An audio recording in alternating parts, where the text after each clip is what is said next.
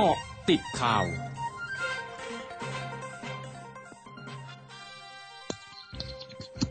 กาะติดข่าว 10 นาฬิกา 32 นาที 13 สิงหาคม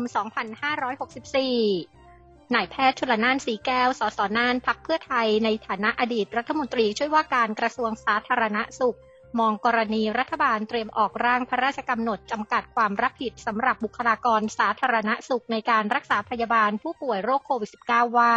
เป็นเหมือนการสารภาพผิด และยอมรับว่าการแก้ไขสถานการณ์โควิด -19 ผิดพลาดมาตั้งแต่ต้น ดังนั้นเจตนาของการออกกฎหมายดังกล่าว จึงมีวัตถุประสงค์ที่จะใช้บุคลากรทางสาธารณสุขและบุคลากรด่านหน้า มาเป็นเครื่องมือในการล้างผิดให้กับตัวเอง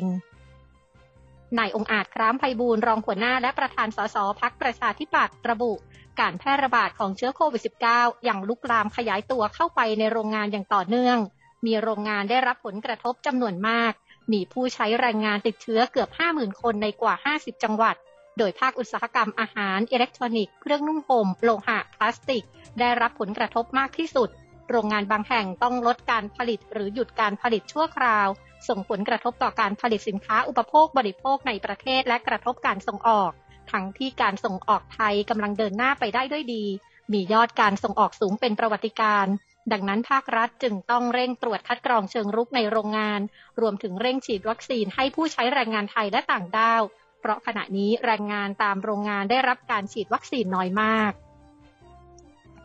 นายนิพิฏฐ์ อินทรสมบัติอดีตสสพัทลุงพรรคประชาธิปัตย์โพสเฟซบุ๊กระบุไม่เห็นด้วยกับแถลงการณ์ของนักกฎหมายคณาจารย์นิติศาสตร์ 111 คน ที่ประนามตำรวจใช้ความรุนแรงกับผู้ชุมนุม ซึ่งส่วนตัวมองว่าผู้ชุมนุมต่างหากที่ใช้ความรุนแรงไม่ใช่ตำรวจตำรวจเป็นผู้ถูกกระทำถูกยามศักดิ์ศรีแนะให้ลองนับนิ้วดูว่าตำรวจกับผู้ชุมนุมใครเสียชีวิตมากกว่ากัน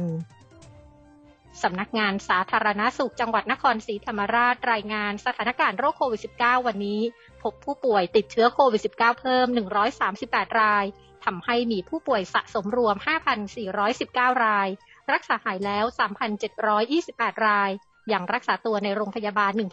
1,997 ราย มีผู้เสียชีวิตเพิ่ม 2 ราย รายแรกเป็นเพศชายอายุ 91 ปี ภูมิลำเนากรุงเทพมหานคร ประวัติเสี่ยงเป็นผู้สูงอายุและมาจากพื้นที่ควบคุมสูงสุดและเข้มงวด รายที่ 2 เป็นเพศชายอายุ 65 ปี ภูมิลำเนาอำเภอร่อนพิบูรณ์ มีโรคประจำตัวความดันโลหิตสูง เบาหวาน สูบบุหรี่ประวัติเสี่ยงเป็นผู้สูงอายุติดเชื้อจากคลัสเตอร์กิจกรรมละหมาดบ้านควนรุย รวมมีผู้เสียชีวิตสะสม 43 ราย ผู้อำนวยการสำนักงานอาหารและยาของสหรัฐหรือ FDA เผยวานนี้ FDA อยู่ระหว่างการทำงานร่วมกับไฟเซอร์และโมเดอร์นาเพื่ออนุญาตการฉีดวัคซีนโควิด -19 เข็มที่ 3 ในประชากรกลุ่มเสี่ยง ที่มีภาวะภูมิคุ้มกันต่ำในระดับปานกลาง และระดับรุนแรง เพื่อให้การตอบสนองทางภูมิคุ้มกันทำงานดีขึ้น ซึ่งประมาณการว่ากลุ่มดังกล่าว มีไม่ถึงร้อยละ3ของประชากรวัยผู้ใหญ่ ช่วงหน้าคืบหน้าข่าวอาเซียนค่ะ ร้อยจุดห้าคืบหน้าอาเซียน นายกรัฐมนตรีเกาหลีใต้เรียกร้องให้ประชาชนงดเว้นการเดินทางหรือการพบปะกันช่วงสุดสัปดาห์นี้ ซึ่งเป็นช่วงวันหยุดที่ต่อเนื่องถึงวันจันทร์เนื่องในวันฉลองอิสรภาพ ท่ามกลางการระบาดของเชื้อไวรัสโควิด -19 รอบที่ 4พร้อมทั้งกล่าวว่าสายพันธุ์เดลต้ากลายเป็นสายพันธุ์ที่มีผู้ติดเชื้อเป็นจำนวนมากในเกาหลีใต้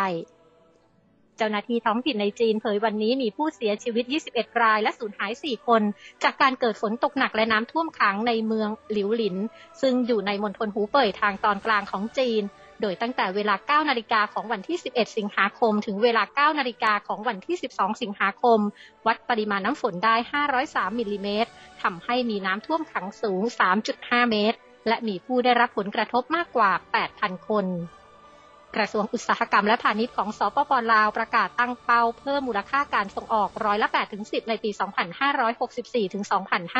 2568 ซึ่งเพื่อให้บรรลุเป้าหมายดังกล่าว กระทรวงจะดำเนินการส่งเสริมการค้ามากขึ้น โดยเฉพาะอย่างยิ่งในกลุ่มสินค้าการเกษตร และการแสวงหาโอกาสทางอุตสาหกรรม ทั้งหมดคือเกาะติดข่าวในช่วงนี้ไพรัญญางานสถินรายงานค่ะ